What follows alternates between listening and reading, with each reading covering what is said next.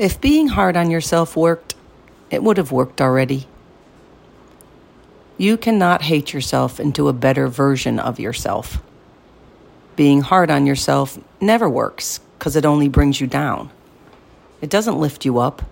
It's not a motivator of change. You've been criticizing yourself for years. Try approving of yourself and see what happens. Try extending yourself some compassion instead. Unlike self criticizing, which asks you if you're good enough compared to others, self compassion gets you to ask yourself what is good for you? What will serve you? What is it that you have to offer? It helps you appreciate your strengths instead of focusing on your mistakes or what you lack. Start appreciating what you're doing right. Appreciate every step in the direction of who you want to be instead of who you think you need to be to fit in, of the person you were born to be. Be self compassionate.